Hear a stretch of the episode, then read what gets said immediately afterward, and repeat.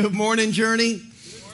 Hey, so that's what it looks like when your bus driver gets off the bus, takes off his coat, and jumps in the pool, and then asks you to text a video to his wife because he had his phone in his pocket when he jumped in the pool. So he went a week without a phone in Panama City, but it was awesome. Listen, camp was better than it looked like on the screen, and we are so glad to be back. Our goal today is to bring a little bit of camp home. You heard Hannon already say it 350 people from our church down and back to Panama City. Uh, Hannon and Michelle and Zach um, and Pastor John and Pastor Mike, thank you for getting all of our kids safely 20 hours down to Panama City Beach, safe in the ocean for a week, safely back home. Can y'all help me just thank them for keeping our kids alive? Goal one of camp goal one of camp is always to have everybody who went come back. Like when that happens, like, okay, that was a win. Did anything else happen that was good? And the answer is yes. You heard Hannon say already more than 50 spiritual decisions, uh, 27 of those who were baptized, eight who feel the call to full time ministry. Say, Christian, what's that mean?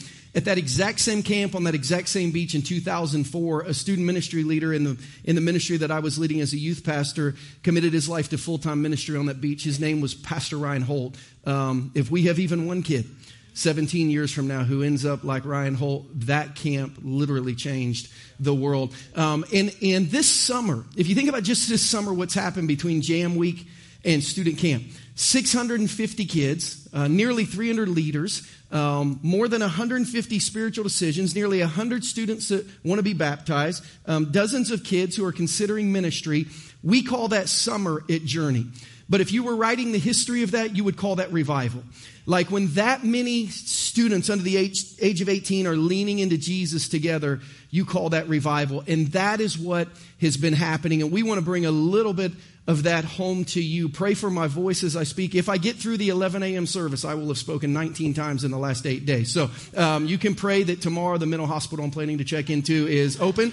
And that they have a bed for me, um, and if that works well, we'll uh, we'll keep rolling. First Kings 18 is where we're going to hang out today. So grab your Bible, First Kings 18. Grab your notes. We've been in Matthew chapter 8. We'll be back there next week, but we want to break for camp and bring some of the spirit of camp home with us as you're finding 1 Kings chapter 18, um, let me remind you that we have three more Saturday services this summer at Journey. Initially, we were supposed to be done yesterday, uh, but the space we're hoping to move into is not finished yet. So the next three weeks, we'll have a Saturday night option if that works best for your family, for your friends. Come and be a part of our Saturday night service. Our goal is next Sunday to let you know what our fall plan for ministry is. We've got a big building meeting, big elders meeting. So hopefully, we'll be able to figure out uh, by next week what our summer plan for ministry is going to be. But let me tell you our goals today as we bring camp home to you. Number one, to have our faith walk challenged through the story of Elijah and the ministry of Beach Bash 2021. So we're just going to kind of bring you kind of the cliff notes of what we went through. We spent the week together as a group of students on Mount Carmel. Mount Carmel is in northern Israel. It's really not a mountain. It's a, it's a plateau that's 24 miles long five miles wide, and it kind of cuts from the northwest section of Israel kind of down into the center of the country. And one of the most legendary spiritual events in all of Scripture happened there. We every day turn to 1 Kings chapter 18 and just kind of lived on Mount Carmel with our students, with Elijah, being challenged in our faith walk. And the challenge was this to put Jesus first.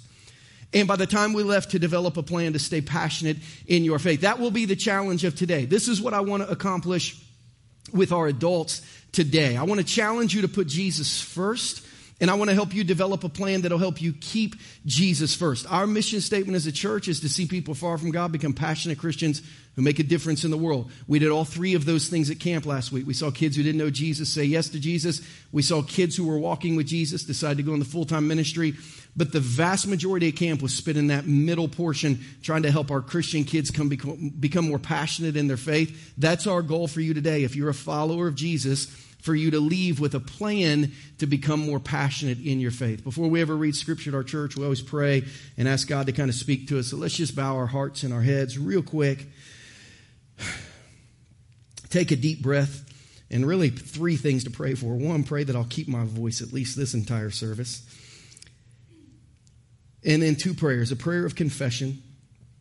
So much happens between Sundays that it's sometimes hard to focus on Sunday. Ask God to clear your heart out and then ask Him to speak to you. God, that's our prayer. the life that happened between the last time we were at church and today sometimes just sits heavy on our hearts. So remove that and speak to us. Use Elijah's challenge on Mount Carmel 2,800 years ago. Lord, to challenge our faith today. Stretch our hearts and deepen our faith in you, deepen our trust in you, deepen our commitment to you. That's our prayer.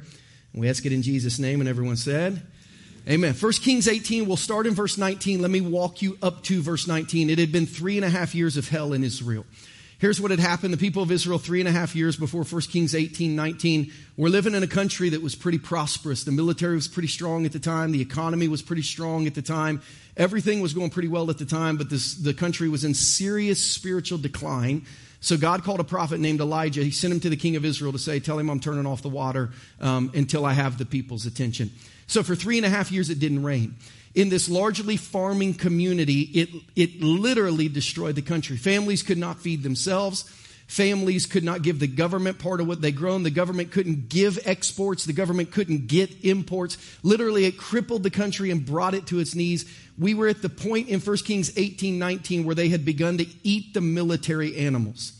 They said, go ahead and get the horses that we ride into battle. We need to eat those because if we don't eat them, the soldier's going to be dead anyway. Go ahead and get the cows that pull all the supplies into battle because if we don't eat those, we're not going to have any soldiers anyway. Things were bad. And Elijah showed up in 1 Kings 18, 19 and said, now that God has your attention, he wants to say something to you. I started the entire camp by asking our students this question. If God does not have your attention after the last 18 months, what's it going to take? Like if God if God has not convinced you that you are not in control of life, in what happens around you, but that you have to put your faith and your trust in someone stronger than you, bigger than you, more eternal than you that is. Like, if, if God hasn't got your attention after the last 18 months that you need His help to make it through life, what will it take? Another year of pandemic? Another year of school at home? A couple more funerals? More stimulus? Like, what is it going to take for you to finally release control of life and say, I need God more than I thought I did? Took three and a half years of no rain in Israel. Then Elijah showed up and said, All right, here's what we're going to do. Verse 19 says this Summon the people from all over Israel to meet me on Mount Carmel and bring the 450 prophets of Baal and the 400 prophets of Asherah who eat at Jezebel's table. That was the wife of the king of Israel. So Ahab, that was the king of Israel, sent word throughout Israel. He assembled the prophets on Mount Carmel. Elijah went before the people and said, How long are you going to waver between two opinions? If the Lord is God, follow him. But if Baal is God, follow him. And the people said nothing. So we set up and we lived in this showdown on Carmel all week long at camp. And we're going to do it today in 1 Kings chapter 18. There literally is going to be a massive challenge, and here's going to be the showdown. Here's what Elijah said we're going to do on Mount Carmel get two bulls for us. Let Baal's prophets choose one for themselves, so you can pick first. And let them cut it into pieces and put it on the wood, but not set fire to it. That would be an altar. I'll prepare the other bull. I'll put it on my altar, but not set fire to it. Then you call on the name of your God. I'll call on the name of the Lord, the God who answers by fire. That one really is God. Then the people said, deal. That sounds like a good showdown. So here is the showdown that Elijah's setting up. Two bulls, two altars, three gods, one lightning bolt. That's the story that we're getting ready to enter. The people of Israel had been worshiping kind of multiple gods for multiple reasons. And Elijah said, You've got to choose, but I'm going to make the choice really, really easy because we're going to prove today who is really God. Here's the challenge. You and your God are going to have a bull and an altar and a time of prayer, and you're going to ask your God to strike your altar with lightning. Then me and my God are going to have a bull and an altar and a time of prayer, and I'm going to ask my God to strike my altar with lightning. And the God who actually does it, he's probably a real God. And the people are like, that makes sense. You probably understand all of this list except for the thought of three gods. You say, Who are the three gods? Let me give them to you. Elijah said, Summon the people from all over Israel to meet me on Mount Carmel and bring the 450 prophets of Baal. He was the name of an ancient god in ancient Canaan. And bring the 400 prophets of Asherah. That was an ancient goddess in ancient Canaan. Those who were eating at Jezebel's table. Here's the prize fighters involved in this showdown on Carmel. Baal was the storm god.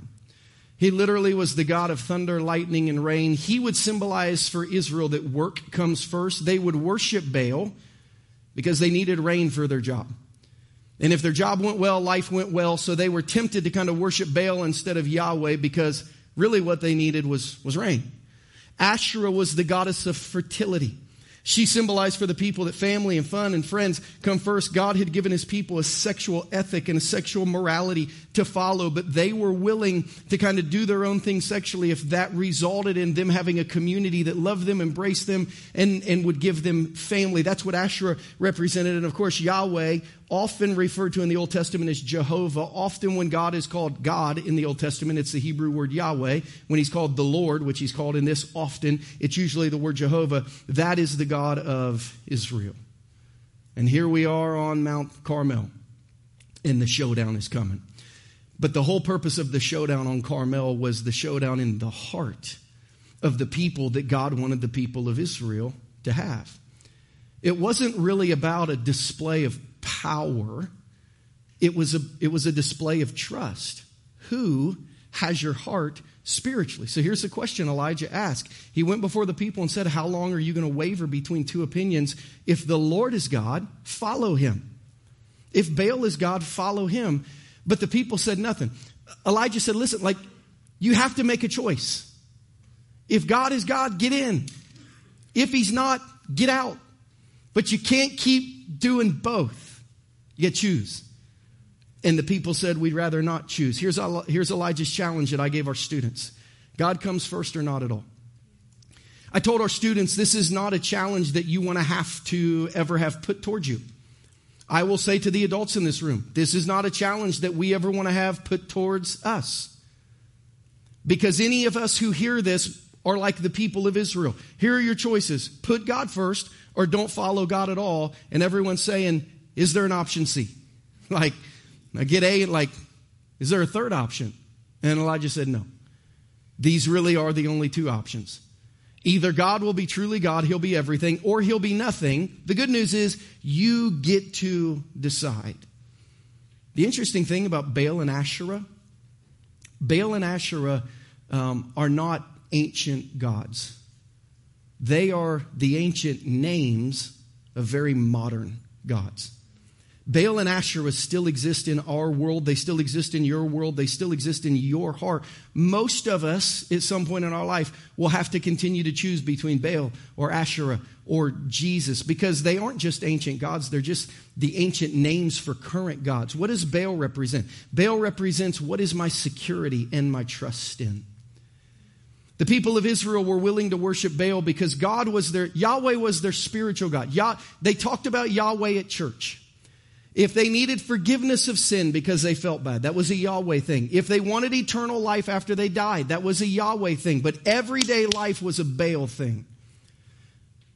The thing they lived for, thought about, put their security and trust in was their work. And if work was good, everything was good. And if work was bad, nothing was good. It didn't matter if God was in heaven if Baal wasn't sending rain. And Satan tried to convince the people of Israel to worship Baal because Satan is always trying to get us to worship something we can see something we could control. See, they could control the farming cycle because they knew when the rain was coming. Satan once, just like he did in the Garden of Eden, he said, You don't want to worship a God that only comes and goes every now and then. That tree right there will give you everything you need. You can see it, you can touch it, you can feel it. You are in control of it.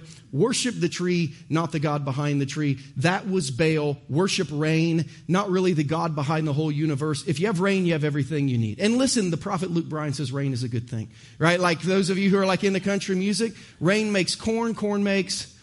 Yeah, you can't say that in church. So that was a test that you failed. I gave it to our students and they also failed. There's a lot of things you can yell at the stage at the church. Like you can say amen, you can say hallelujah, you can say preach it, you can say preach it. Pastor Christian, you don't yell whiskey at the stage on Sunday morning church. So that was a test. Whiskey makes our girls a little frisky. So we talked at camp like girls don't be frisky. Guys, don't date girls that are frisky. That doesn't work well for anyone spiritually. So we worked our way through that just like we have to work our way through that again. But Baal is this thing that I can trust. What is your Baal?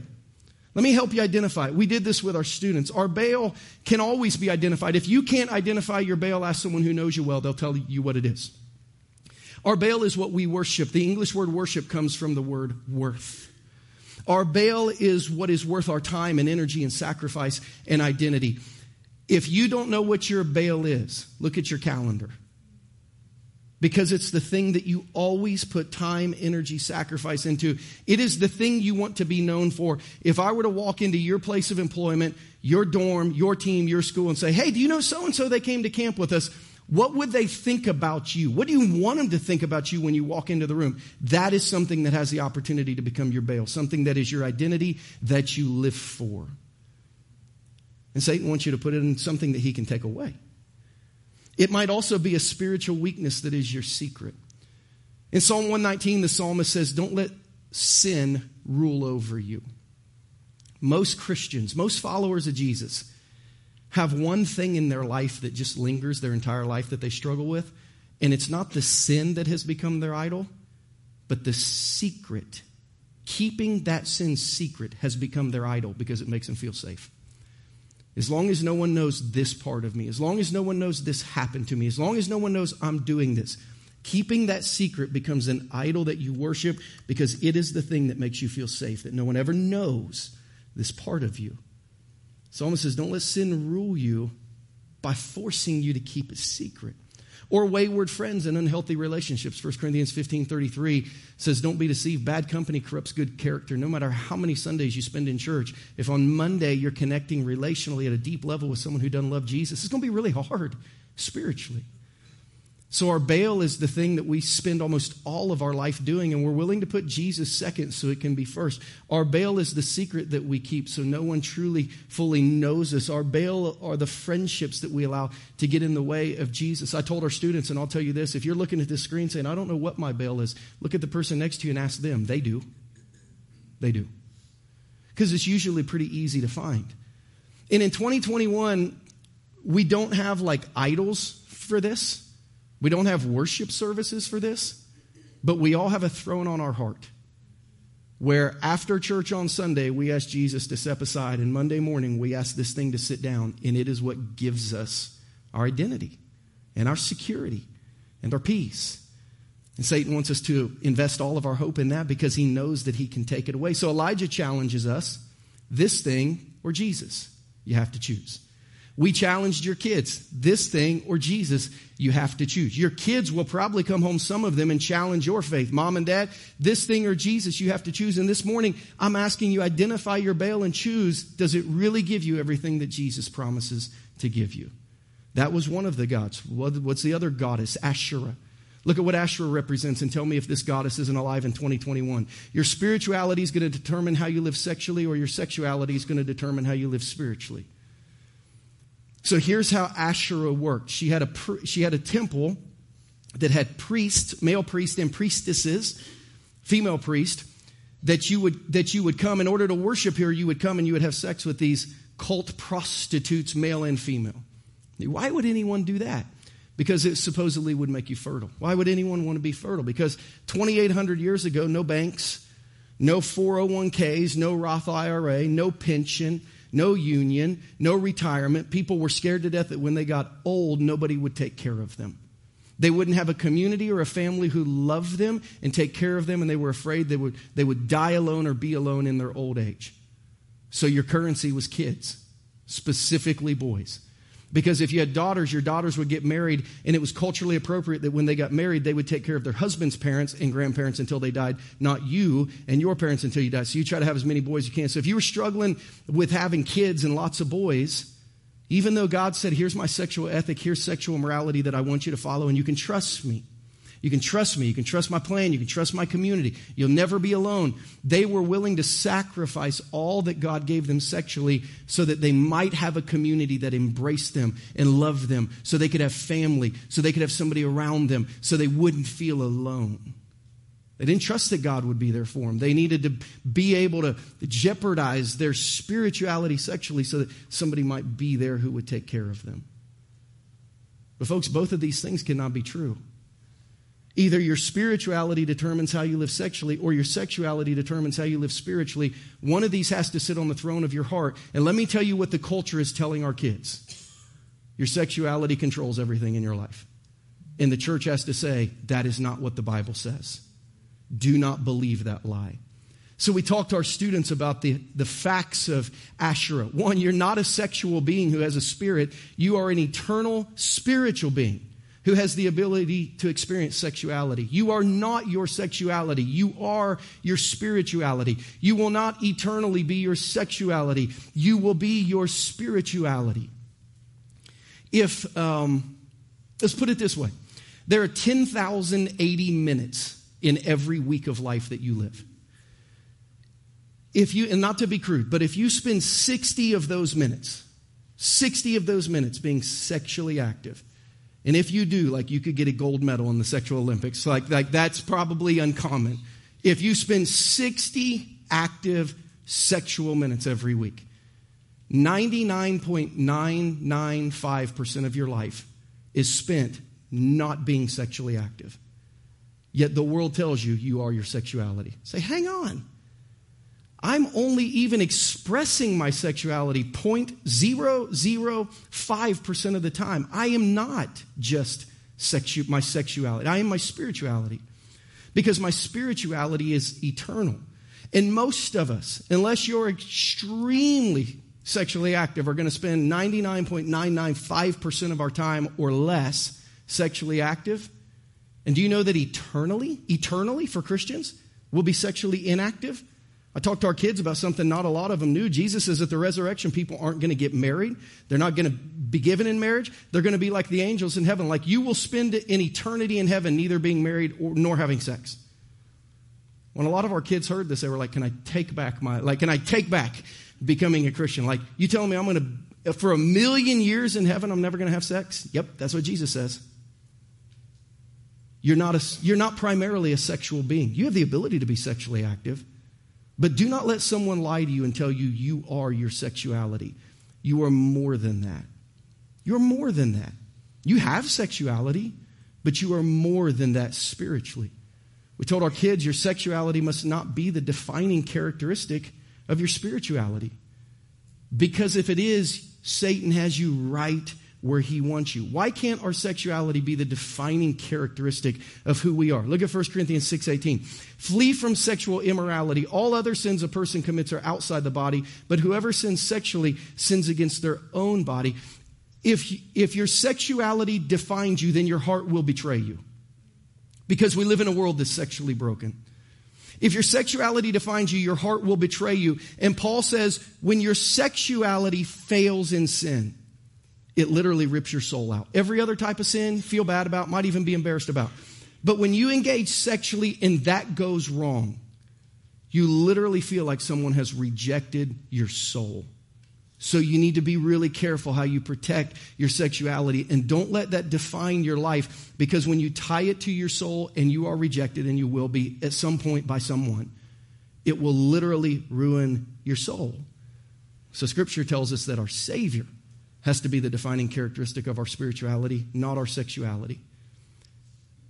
What defines us as a follower of Jesus is Jesus. Not how I was born, but that I was born again. Amen? Jesus is what defines followers of Jesus. Not our sexuality, but our Savior. Jesus defines us. And listen, the church has to do a better job here. Because we've gone from saying too little to saying too much to saying nothing at all. And our kids are all, we've learned from our sixth graders this week, our kids are all being educated sexually by the schools, by the culture, by social media, by their friends, and the church has been silent. And the church has been off message, I think, for about 50 years. From 1975, 1970 to about 1975, in response to the sexual revolution, the church's messaging on sex was don't have sex. Period. Like that was it. That was the sex message in church. Don't do it. It's bad. Which drove a generation of men into pornography to learn their sexuality because no one would teach them what the Bible said. And it drove a generation of Christian couples who we now counsel in church who don't even know how to be sexually intimate because their soul, their whole life has told them it's bad and they can't even use it to love one another. And then the church messaging changed, and from 1995 to about 2020, the messaging was don't be gay. Period. There's really nothing else to teach, just don't be gay. And in that time period, the scandals in the largest faith based organizations in the world were all made public. The Catholic Church and their sexual scandal, the largest Protestant denomination in America, the Southern Baptist Convention, and their sexual scandal. While we're telling the whole world don't be gay, the straight folks are messing up everything. While, while our only message to the world is don't be gay, more Christians are getting divorced than have ever gotten divorced before. More Christians are having sex outside of marriage than have ever had sex before. More single Christians are living together before they get married than have ever lived together before. And a higher percentage of followers of Jesus are watching porn that have ever watched porn before. And our messaging to the world is just don't be gay. It's just not enough. It's not enough training and it's not enough truth in the area of biblical sexuality. So we said for our kids, we're going to stay at a high level, but we're going to help you understand how to take what's going on inside your soul and give it to Jesus. Because the messaging, don't be gay, one, it gives zero kids or adults in the LGBT community a way to follow Jesus at all. It just builds a wall that says, this isn't for you. We did a Q&A, nearly a two-hour Q&A with our high school kids, Pastor Ryan and I, and the first question was, do all gay people go to hell and do Christians hate gay people? They heard that somewhere. The, that is not just what the Bible says about sexuality. Secondly, it gives straight people a license to do whatever you want. As long as you're not gay, we can fall, fall apart sexually, and we are. So, what does the Bible say? Here's what we taught our kids. I took three hours to give them what I'm going to give you in three minutes. So we might need a follow up conversation later. But we taught the kids letter A, we're all born broken sexually. Romans 5 says, because of original sin, all of us are born with a broken spirit. Regardless of what letter of the alphabet represents your life sexually, you were born broken. Gay or straight, you were born broken. All of us were born broken sexually. That's what the Bible says. But all of us can be redeemed sexually. 1 Corinthians 6 says your broken sexuality can be bought by a perfect Savior and He can give you a new heart. Now, notice what I said and what I did not say.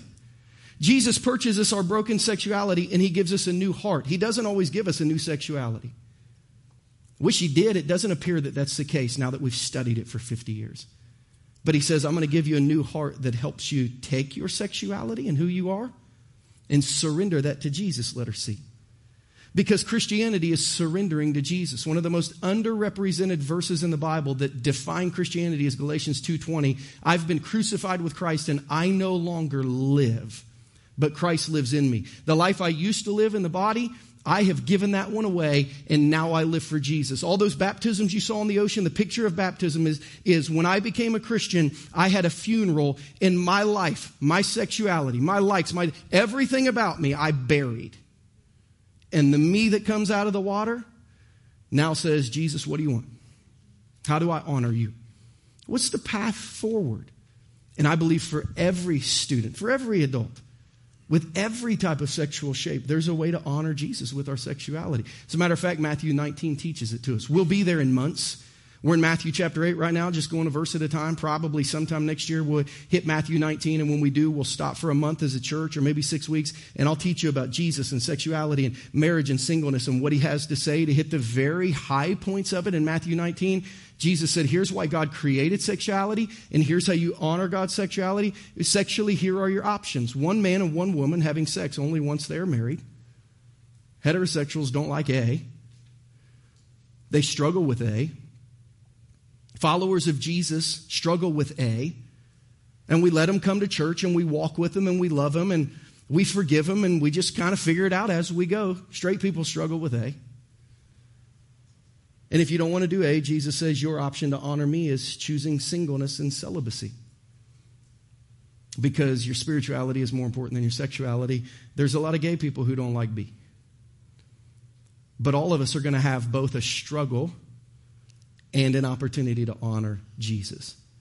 Now, the question we have to ask ourselves is well, can you, can you be single and happy first? Can you be married and happy? Like, don't laugh if you're sitting beside your spouse. But like, we need, like, we need to stop making marriage. We need to stop making marriage an idol in our church. That like, you can't be happy or complete until you're married. Because not everyone gets married. Paul says not even everyone's even called to be married.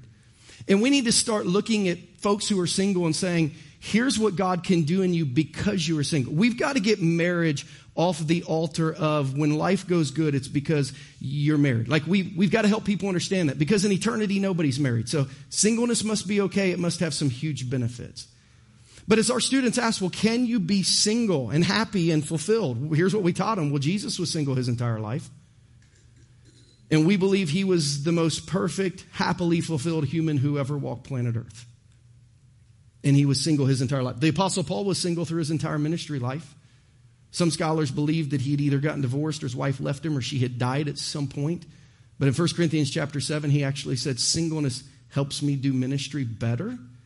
So he said, I'm going to choose to remain single because God's got some things for me to do that would be hard if I got married. Daniel and his three friends, Shadrach, Meshach, and Abednego, all remained single their entire life because when they were kidnapped and taken to Babylon, they were all castrated so they could not uh, be intimate with any of the any of the royal Babylonian women because it would mix the Babylonian blood with Jewish blood. So they castrated all these guys that are heroes in the book of Daniel. They were single their entire life. Yet they really honored God and had impactful lives. And all Christians are going to be single in heaven for all of eternity. Like, that's just the truth. This is what the Bible teaches. So we got to help all of our kids. We got to help them learn to talk to their friends. We got to help, as parents, our kids understand what's going on in them. And we got to provide a pathway. Okay, here's how you were born, but all of us were born broken. Here's how you surrender that. Here's how you give that to God. Here's how you walk through life fulfilled. We just got to do a better job as a church, leading through this and loving people well. Baal, Asherah, and then, of course, there's Yahweh, Jehovah, the God of Israel. I don't know if you know this or not. The, the name Israel, the word Israel literally means one who wrestles with God and man. God renamed a man named Jacob Israel because he said, Your whole life, as I've watched your life, your whole life, it just looks like you're wrestling through every issue that you have, and I am the God who's going to help you do that. If you're asking me just based on who the gods are to pick one in my life, you're saying, Christian, do you want your work to define you, your sexuality to define you, or do you want reality to define you? One of these gods will help you wrestle with every issue and in every season that you ever go through in life. One of them will take care of your work, one of them will take care of your sexuality. I would say I'm going to choose option C because sometimes my work and what's going on sexually are the things I'm wrestling through. So, like, if that guy will help me with the other two, and the other two are kind of just single guy, like single shot people, I'm going to take this guy because long before I was sexually active and long after I'm sexually active, I'll still be wrestling through issues in life, with people in life, through seasons in life. And long before I started working and long after I stopped working, I'll still be wrestling through issues in life and seasons in life and with people's in life. So why not choose the God who will wrestle with you through all of life? This is what Jesus is saying. He takes Elijah's challenge and he gives it to us in the Sermon on the Mount. God first or not at all. Seek first God's kingdom and his righteousness, and everything else is going to be added to you as well. Focus on rain. You might lose focus on God, and you might wake up one day and have no rain and no God. That's not going to be a good place. Focus on your sexuality. You, you might lose focus on God, and one day you're going to wake up and you're going to be deeply wounded in your sexuality and have no God. How's that going to work out? Focus on God and eventually the rain will come. Or when it doesn't, you'll have someone to help you. Focus on God, and eventually you'll figure out how to live in sexual surrender and fulfillment. And even when that's hard, you'll still have someone to help you. Focus on God, and everything else will flow from there. As Elijah said, you got to choose one of these three. And this week we had a showdown in the heart with students where we asked them to choose, and many of them chose Jesus with better understanding than they've ever had before in their life showdown on Carmel led to a showdown in the heart, but eventually our last night it led to a slowdown on Horeb. Another name for Horeb is Sinai, the mountain of God in the Sinai Peninsula. To kind of fast forward the story, Yahweh won. Of course, Yahweh won. The prophets of Baal all day long cried out, Baal, please strike this thing with lightning. By the way, Baal had the home field advantage because he was the lightning guy. And he didn't strike it with lightning.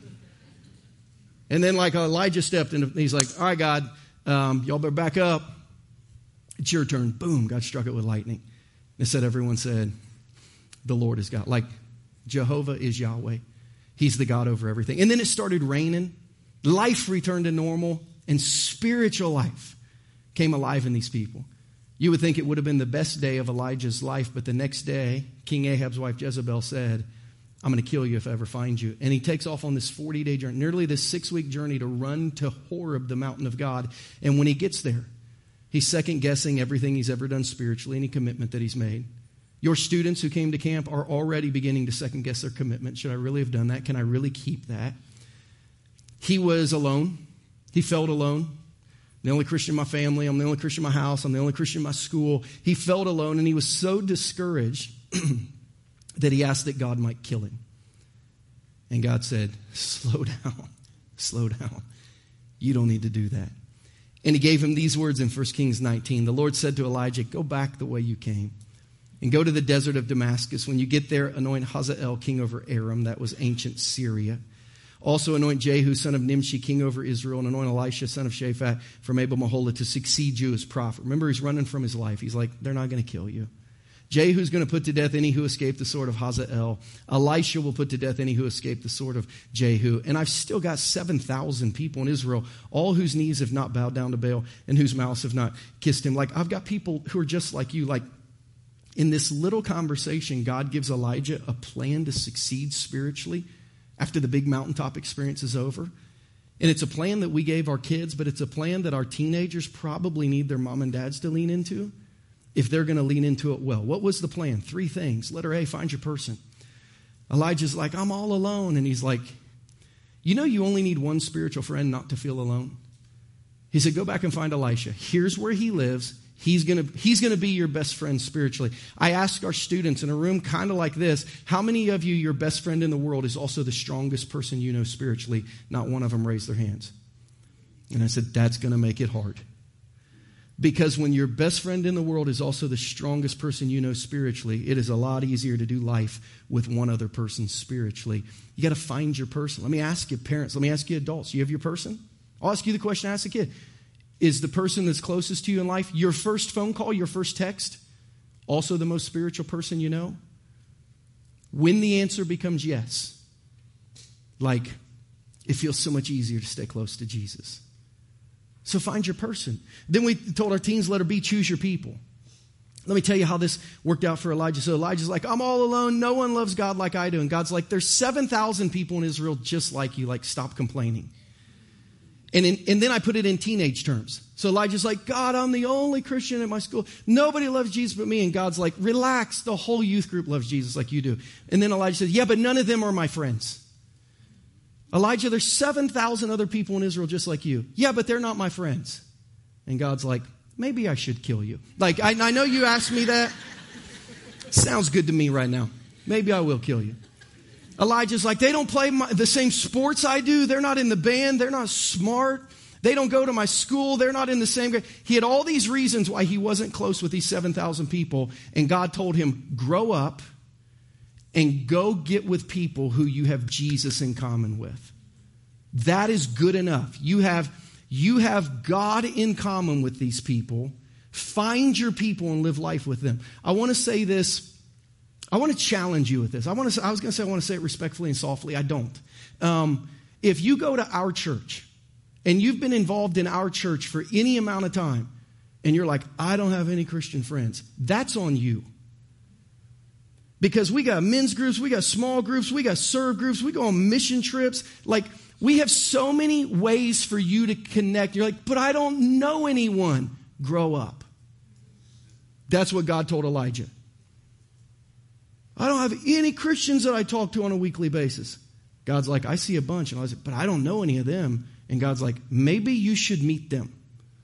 Maybe you should go out of your way and find someone and find a group. Maybe you should change your schedule.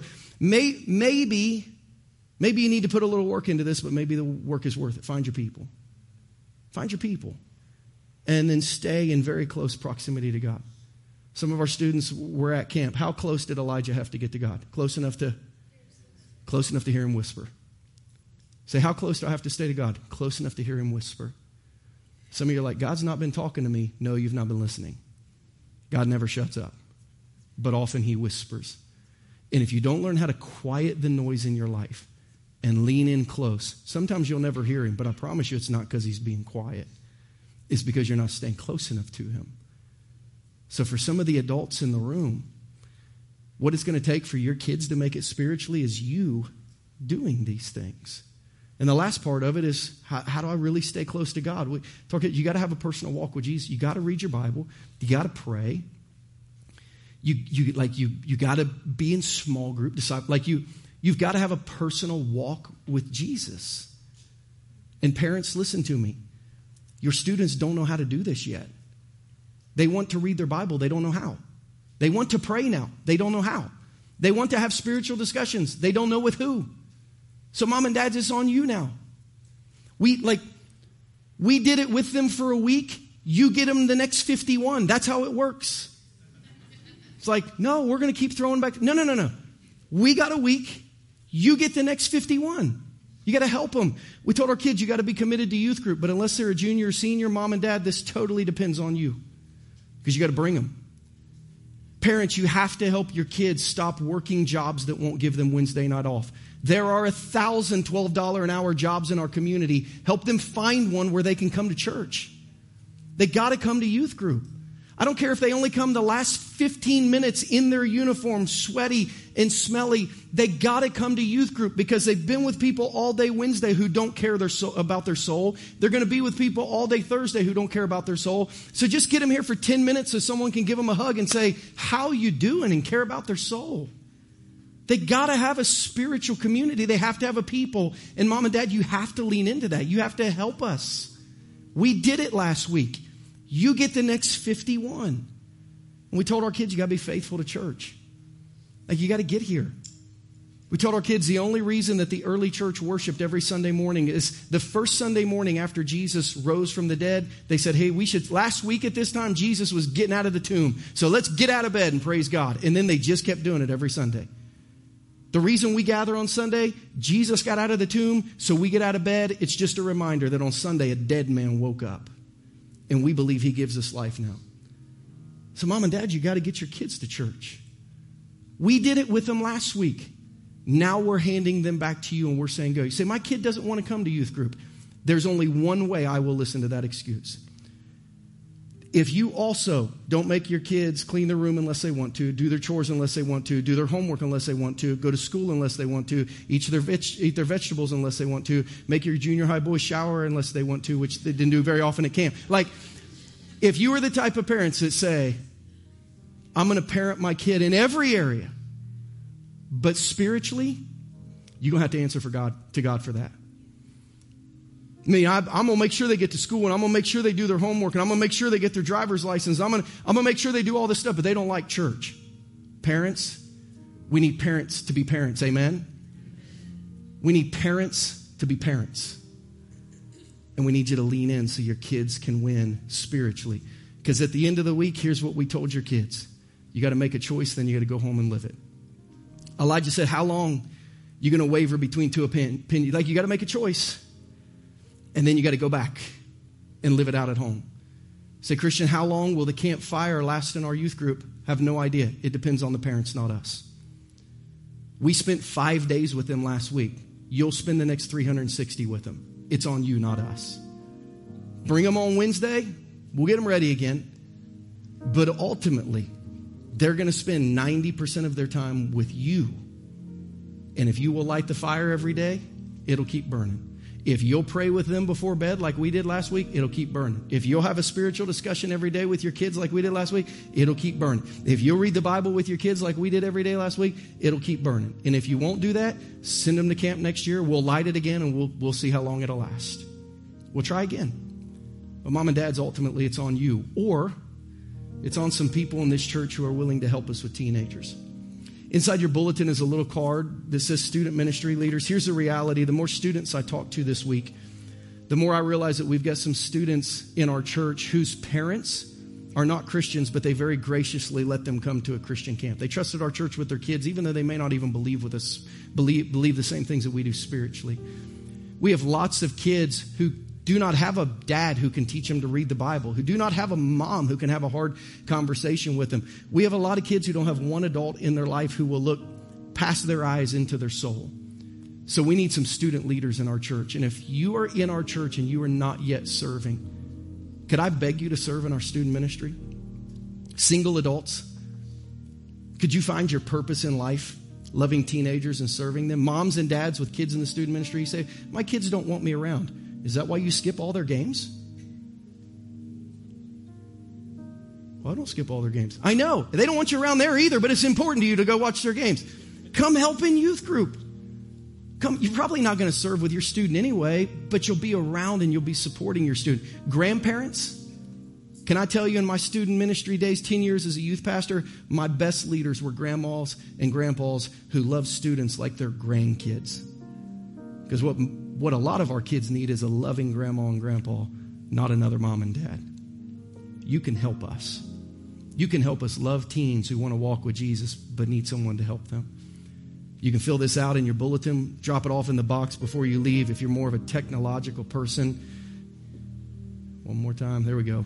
You can text two words, Journey Stew Men. It's not stupid, it just looks like stupid. Journey Stew Men, M I N, to 47, 47, 47 and say, you know what, I'd be willing to love a teenager. Guys, I, I laid everything I had on the table for our students last week.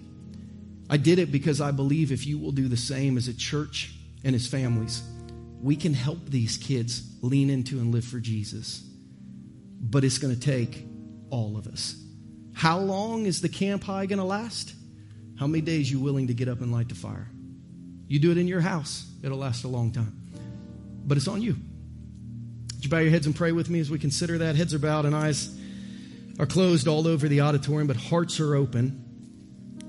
What Baal in your life is standing in the way of your relationship with Jesus? You've made it your security, you've made it your identity, you've made it your trust. Ultimately, when you leave church, Jesus steps off the throne and this steps on. If you can identify that, you're going to have a chance to grow spiritually by wrestling through it with the God who wrestles with you through things. Ask God to help you. What area of broken sexuality is standing in the way of your relationship with Jesus at this point? Maybe something you've done, or like some of our students this week, something that was done to you which has broken your soul. Maybe it's someone in your life who you know, who your sensitivity towards them is allowing Asherah to lead instead of Yahweh. Tell God you need His help. Confess that area. If you're here and you don't serve at our church right now, would you be willing to work with students at Journey? It's the most incredible ministry role we have at our church. The kids will fill you more than you feel fill them up, but they need you. Would you be willing to work? Fill out the card before you leave today. And if you don't know Jesus, maybe you're a parent who came with your teenager because they invited you to church. You've seen already a change in them and you're interested in it. Maybe your heart says, I need what my kid has. You can receive Jesus today. Scripture says you believe in your heart that you need him, and then you confess with your mouth through prayer that you'll follow him and you'll be saved. You'll be changed. If you've never done that, you can do that today by just whispering a silent prayer from your heart to heaven. I'll say a prayer you can repeat after me. You don't have to pray it out loud or even move your lips. You can just pray from your heart to heaven. Just pray something like this Jesus, I need you. Just repeat it after me Jesus, I need you. Forgive me of my sin. Cleanse me of my past. Heal me of my hurt and lead me into my future. Today, I surrender my life to your leadership. I ask for your salvation, and I commit to follow Jesus. If you just prayed that prayer with me in just a second, Hannon will be back up here. He'll let you know how you can connect with us through our connection card or one of our Next Steps teams in the lobby so that we can pray with you, pray for you, just give you some resource information so you can follow Jesus well and lead your family as you follow Jesus well. But for Christians, identify your Baal and then choose who comes first. Identify if you're struggling, struggling through this issue of sexuality in our world that is, and figure out who comes first. We were born broken, but we were redeemed by Jesus we can surrender our lives in a way that honors Him and fulfills us. That's the truth of today's message. We just have to believe it by faith. So, Father, give us the faith to believe that and to lead those of us who had kids that came home from camp, to lead them well, lighting the fire every day. That's our prayer. And we ask it today in Jesus' name. And everyone said, Amen. Hey,